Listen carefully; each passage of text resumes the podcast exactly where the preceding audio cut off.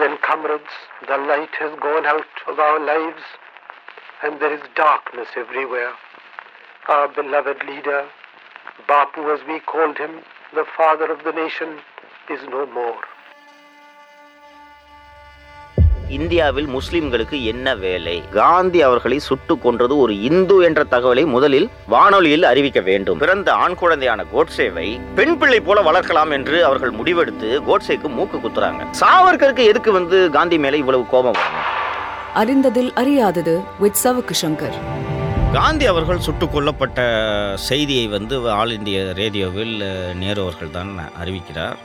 காந்தி அவர்கள் சுட்டு கொல்லப்பட்டார் என்றதுமே நாடு முழுக்க முதலில் பரவிய தகவல் என்னவென்று கேட்டீர்கள் என்றால் காந்தியை ஒரு இஸ்லாமியர் சுட்டுக் கொன்று விட்டார். இந்த தகவல் வெளியே பரவாமல் தடுக்க வேண்டிய கடமை பிரதமர் அவர்களுக்கும் அன்று ஆட்சி அதிகாரத்தில் இருந்த அத்தனை தலைவர்களுக்கும் இருந்தது. என்ன காரணம்னா ஏற்கனவே ஒரு ஆறு ஏழு மாசத்துக்கு முன்னாடி இந்திய பாகிஸ்தான் பிரிவினை சமயத்தில் உலகம் சந்தித்தாத அளவுக்கான கொலைகளும் மரணங்களும் நடந்தன. இந்திய முஸ்லிம்களிடையே பெரிய கலவரம் மூண்டது. இந்தியாவிலிருந்து பாகிஸ்தான் செல்லும் ரயில்கள் முழுக்க இஸ்லாமியவர்களின் பிணங்கள் செல்லும். பாகிஸ்தானிலிருந்து இந்தியா நோக்கி வரும் ரயில்களில் இந்துக்களின் பிணங்கள் குவித்து வைக்கப்பட்டிருக்கும். இது போல் மிக கொடுமையெல்லாம் நடந்திருக்கின்றன. இந்த அடிப்படையில் ஒரு இஸ்லாமியர் காந்தியை சுட்டுக் கொண்டிருக்கக்கூடும் ஏனென்றால் அவர் ராமராஜ்யம் அமைப்பேன் என்று சொன்னார். ராமர் தான் உண்மையான கடவுள் என்று சொன்னார். பகவத்கீதையை உயர்த்தி பிடித்துக் கொண்டிருந்தார். இதனால் அவர் மீது கோபப்பட்ட ஒரு இஸ்லாமியர் அவரை கொண்டிருக்க கூடும் என்ற தகவல் தான் தொடக்கத்தில் பரவியது. ஆனால் அன்றிருந்த ஆட்சியாளர்கள் குறிப்பாக திரு நேரு அவர்கள் காந்தி அவர்களை சுட்டுக் கொன்றது ஒரு இந்து என்ற தகவலை முதலில் வானொலியில் அறிவிக்க வேண்டும் என்பதுதான் ஒரு முதல் முடிவாக எடுக்கப்பட்டது. உடனடியாக காந்தியை சுட்டுக் கொன்றது இந்து என்ற தகவல் வானொலி மூலமாக பரப்பப்பட்டது. Our beloved leader, Bapu as we called him, the father of the nation, is no more. சரி ஒரு இந்து அமைப்பு காந்தியை சுட்டு கொன்றதன் பின்னணியில் ஆர்எஸ்எஸ் இருக்கிறது என்பதை நாம் அனைவரும் அறிவோம். ஆர்எஸ்எஸ் அமைப்பு இன்று வரை எங்களுக்கு அதுக்கு சம்பந்தம் இல்லை அப்படின்ட்டு அவர்கள்லாம் சொல்லி கொண்டிருந்தாலும் பின்னாளில் ஆய்வாளர்கள் காந்தியின் கொலை தொடர்பாக அமைக்கப்பட்ட கபூர் கமிஷன் அதற்கு பிறகு அமைக்கப்பட்ட ஒரு கமிஷன் அதற்கு பிறகு பிரிட்டிஷ் அரசோட உளவுத்துறை அறிக்கைகள் இந்திய அரசோட உளவுத்துறை அறிக்கைகள் இது போன்ற பல்வேறு விவகாரங்களின் மூலமாக நாம் தெரிந்து கொள்வது என்னவென்றால் ஆர்எஸ்எஸ் நூறு சதவீதம் காந்தியின் கொலையின் பின்னணியில் இருக்கிறது. நாதராம் கோட்சே அவர்கள் பிறந்தபோது அவருக்கு முன்பாக பிறந்த இரண்டு ஆண் குழந்தைகள் அடுத்தடுத்து கொள்ளை நோயால் இறந்து விடுகின்றன. ஸோ இவங்க என்ன பண்ணுறாங்கன்னா இந்த வீட்டில் வந்து ஆம்பளை புள்ள பிறந்துச்சுன்னா அது வந்து ஒரு சாபம் நம்ம குடும்பத்தில். அதனால் அந்த விதியை ஏமாத்துறதுக்கு பிறந்த ஆண் குழந்தையான கோட்சேவை பெண் பிள்ளை போல வளர்க்கலாம் என்று அவர்கள் முடிவெடுத்து கோட்சேக்கு மூக்கு குத்துறாங்க. அந்த அடிப்படையில் தான் கோப்சேவுக்கு நாத்துராம் என்ற பெயர் வைக்கப்படுகிறது.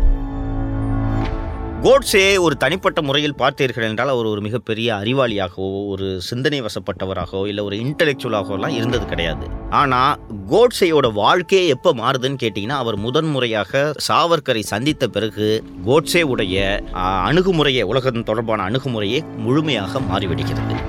சாவர்கர் அவர்களின் இன்ஃப்ளூயன்ஸில் தான் கோட்ஸே அவர்கள்.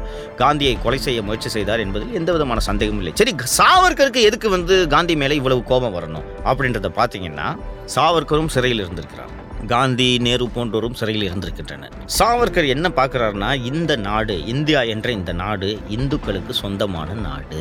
ஸோ இந்தியா வந்து சுதந்திரம் அடையும் சமயத்தில் நமக்குன்னு ஒரு நாடு தனியாக வேண்டும். பாகிஸ்தான் வந்து முஸ்லீம் நாடுன்னு சொல்லிட்டு அவங்க போகிறாங்கன்னா இங்கே இந்தியாவில் முஸ்லீம்களுக்கு என்ன வேலை? பாகிஸ்தான் முஸ்லீம்க்குன்னு ஒரு நாடு எப்போ உருவாச்சோ அப்போ நீங்கள் இங்கேருந்து கிளம்பி எல்லாரும் பாகிஸ்தானுக்கு போங்க. இந்தியாவில் உங்களுக்கு என்ன வேலை அப்படின்றது தான் சாவர்கரோட நிலைப்பாடு. என்னன்னா இந்தியாவில் அவர் கிட்டத்தட்ட ஒரு அறுநூறு எழுநூறு வருஷத்துக்கு முன்னாடி போகிறார் இந்தியாவில் முகல் படையெடுப்பு என்றைக்கு நடந்ததோ முகலாயர் ஆட்சியில் இந்தியா இருந்த சமயங்களில் எல்லாம் இந்துக்கள் கொடுமைப்படுத்தப்பட்டார்கள் என்பதை அவர் தீர்மானமாக நம்புகிறார். சோ இதற்கு பழிவாங்குவதற்கு இப்போது இந்துக்கள் கையில் அதிகாரம் வந்திருக்கிறது என்பதுதான் சாவர்கருடைய நிலைப்பாடு.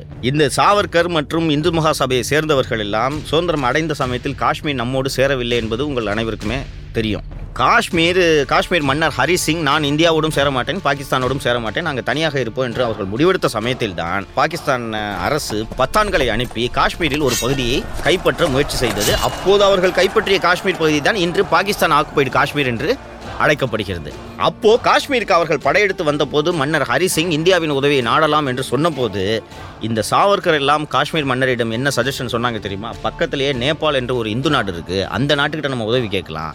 இந்தியாவிடம் உதவி வேண்டாம் என்று சொன்னவர்கள் தான் இவர்கள். சாவர்கர் சிறையில் கஷ்டப்பட்டான்றதெல்லாம் தட் இஸ் நோ டவுட் ஆனால் சாவர்கர் சிறையிலிருந்து வெளியே வந்து என்ன செய்தார் அப்படின்றத நம்ம பார்க்கணும்.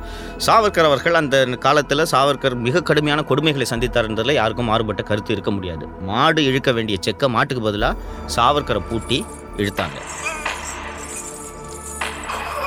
அந்த அதே போல துன்பங்களை தமிழகத்தைச் சேர்ந்த வாவு சிதம்பரம் பிள்ளை போன்றோரும் அனுபவித்திருந்தாலும் கூட அவர்கள் உறுதியாக நின்றார்கள். சாவர்கரால் அந்த கொடுமைகளை தாங்க முடியவில்லை. இமீடியட்டா அவர் என்ன பண்றாருன்னா என்ன தயவு செய்து ரிலீஸ் பண்ணுங்க. வெளியில வந்து பிரிட்டிஷ் அரசாங்கத்துக்கு நான் மிக மிக விசுவாசமாகவும் உதவியாகவும் இருப்பேன் என்று திரு சாவர்கர் அவர்கள் பிரிட்டிஷ் அரசுக்கு கடிதம் எழுதுகிறார். சாவர்கர் தனது சிறையில் இருந்த காலத்தில் எட்டு முறை பிரிட்டிஷ் அரசுக்கு மன்னிப்பு கடிதம் எழுதியுள்ளார். அந்த கடிதம் முதல் கடிதத்தை சாவர்கர் அவர்கள் எழுதின உடனேயே அந்தமான் சிறையில் சாவர்கருக்கு இந்த செக்கெடுக்கிற வேலையெல்லாம் நிறுத்தப்பட்டது. சாவர்கர் சிறையிலேயே இந்த ஆடலின்னு சொல்லுவாங்கல்ல சிறையிலேயே அது போல கைதிகளுக்குள்ளேயே ஒரு உயர் பதவி போல அக்கவுண்ட்ஸ் இதெல்லாம் பார்க்கறது சாவர்கருக்கு அந்த பதவி வழங்கப்படுகிறது. சிறையிலிருந்து வெளியே வந்த சாவர்கர் தொடக்க காலத்தில் சாவர்கரின் தொடக்க காலத்தில் அவரும் காந்தி ஏற்றுக்கொண்டிருக்கிறார். ஆனால் சிறையிலிருந்து சாவர்கர் வெளியே வந்த பிறகு மிக மிக தீவிரமான இஸ்லாமிய எதிர்ப்பாளராக சாவர்கர் மாறுகிறார். இந்தியாவில் இன்றைக்கி இஸ்லாமியர்கள் இவ்வளோ ஆட்டம் போடுறாங்க. இஸ்லாமியர்கள் எங்களுக்கு இவ்வளோ உரிமை இருக்குது இது எங்கள் நாடுன்னெலாம் சொல்கிறாங்கன்னா இதுக்கு ஒரே காரணம் காந்தி. இது எல்லாத்தையும் விட காந்தியை கொன்னே ஆகணும் அப்படின்ட்டு இவர்கள் தீர்மானமான முடிவுக்கு வருவதற்கான இன்னொரு முக்கியமான காரணம் பிரிவினை சமயத்தில் இந்தியா பாகிஸ்தானுக்கு வழங்குவதாக ஒப்புக்கொண்ட ஐம்பத்தைந்து கோடி ரூபாய்.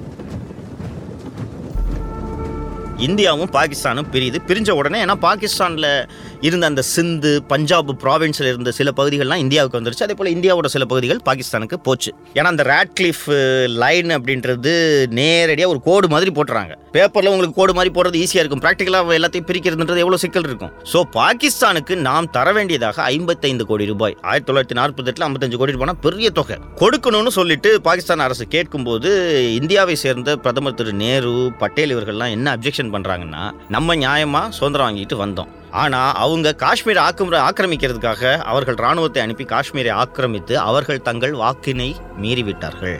அவங்க வாக்கை மீறுறாங்க நம்ம மட்டும் நம்ம வாக்கை எதுக்கு காப்பாற்றணும் அதனால் ஐம்பத்தஞ்சு கோடி கொடுக்க வேணாம். அவங்களால என்ன பண்ணிட முடியும்ட்டு இவர்கள் வாதத்தை வைக்கிறார்கள். காந்தி என்ன பண்ணார்னா ஒரு மனுஷன் வாக்கு கொடுத்தான்னா அந்த வாக்கை காப்பாற்ற வேண்டும். இந்தியா போன்ற ஒரு நாடு அளித்த வாக்கை இந்தியா நாங்கள் அதை காப்பாற்ற மாட்டோம்னு திரும்பி போகிறதுன்றதை நான் ஏற்றுக்கொள்ள முடியாது. அதனால் பாகிஸ்தானுக்கு நீங்கள் ஐம்பத்தஞ்சு கோடி கொடுக்கறது வரைக்கும் நான் சாகுமுறை உண்ணாவிரதம் இருக்க போறேன்ட்டு காந்தி அவர்கள் உண்ணாவிரதத்தில் இறங்கிவிட்டார். காந்தியோட ஒரு ஐம்பத்தஞ்சு கோடி ரூபாய் பணத்துக்காக காந்தியோட உயிர் போயிடுதுன்னு சொல்லிட்டு நேரு பட்டேல் போன்றவர்கள்லாம் சரிங்க நீங்கள் சொல்கிறீங்க ஐம்பத்தஞ்சு கோடி தானே கொடுத்துட்றோன்ட்டு ஒத்துக்கிறாங்க. இது இந்த ஆர்எஸ்எஸ் சிந்தனை கொண்டவர்கள் இந்துத்துவ சிந்தனை கொண்டவர்கள்கிட்ட கடுமையான கோபத்தை ஏற்படுத்துகிறது. அவன் பாகிஸ்தானு காஷ்மீரை வந்து பிடிச்சி வச்சிருக்கான். முஸ்லிம்ஸ்க்குன்னு ஒரு நாடு இருக்குது அவங்க தொடர்ந்து வந்து இந்தியாவுக்கு அச்சுறுத்தலாக தான் இருக்க போகிறார்கள். அப்படி இருக்கும்போது இந்தியாவில் இருக்கக்கூடிய முஸ்லிம்ஸுக்கு ஆதரவு கொடுத்து முஸ்லிம்ஸ் பத்திரமா இருக்கணும்னு சொல்வதால் தான் காந்தியின் பேச்சை நம்பி தான் இந்தியாவில் முஸ்லிம்ஸ் இருக்காங்க. காந்திட்ட ஒரு நபர் இல்லைன்னா நாங்கள் பாகிஸ்தானுக்கே போகிறோம் எங்களுக்கு இங்கே பாதுகாப்பு இல்லைன்னு இருக்கிற அவ்வளோ முஸ்லீமும் பாகிஸ்தானுக்கு போயிடுவான். பிறகு இந்தியா இந்து நாடாக மாறிவிடும். இதற்கு தடையாக இருக்கும் ஒரே நபர் காந்தி என்று ஆர்எஸ்எஸ் அமைப்பை சேர்ந்தவர்கள் உறுதியாக நம்பினார்கள் ஒன்று. ரெண்டாவது பிரிட்டிஷ் சுதந்திரம் அடைகிற சமயத்தில் கூப்பிட்டு பேச்சுவார்த்தை நடத்துகிறாங்க இந்தியாவை பிரிக்கலாமா பாகிஸ்தானை பிரிக்கலாமா என்னென்ன பண்ணணும்னு பேச்சுவார்த்தை நடத்துகிறாங்கல்ல அப்போது பிரிட்டிஷ் வந்து முஸ்லீம் லீகை அழைத்து பேச்சுவார்த்தை நடத்துகிறார்கள். காங்கிரஸ் தலைவர்களை அழைத்து பேச்சுவார்த்தை நடத்துகிறார்கள். ஒன்று ரெண்டு கம்யூனிஸ்ட் தலைவர் கூட அந்த பேச்சுவார்த்தைகளில் பங்கெடுத்தார்கள். பல கம்யூனிஸ்ட் தலைவர்கள் அப்போதும் சிறையில் இருந்தார்கள்.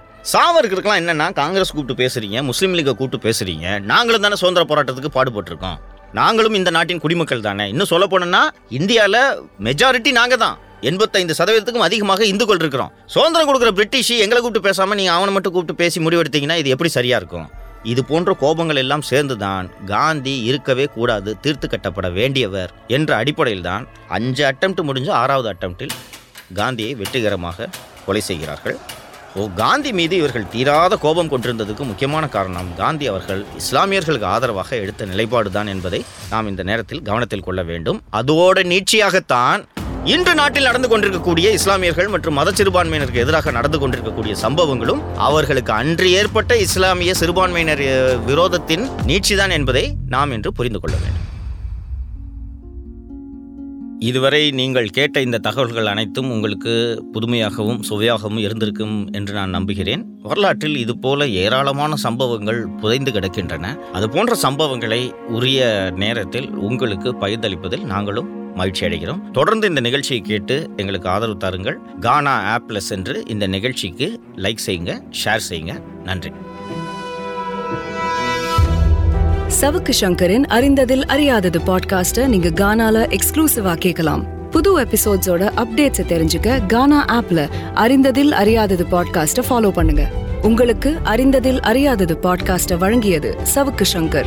சவுண்ட் டிசைன் சுதர்ஷன் இந்த பாட்காஸ்டை கிரியேட் பண்ணது லெவல் ஜீரோ மீடியா கிராஃப்ட்ஸ்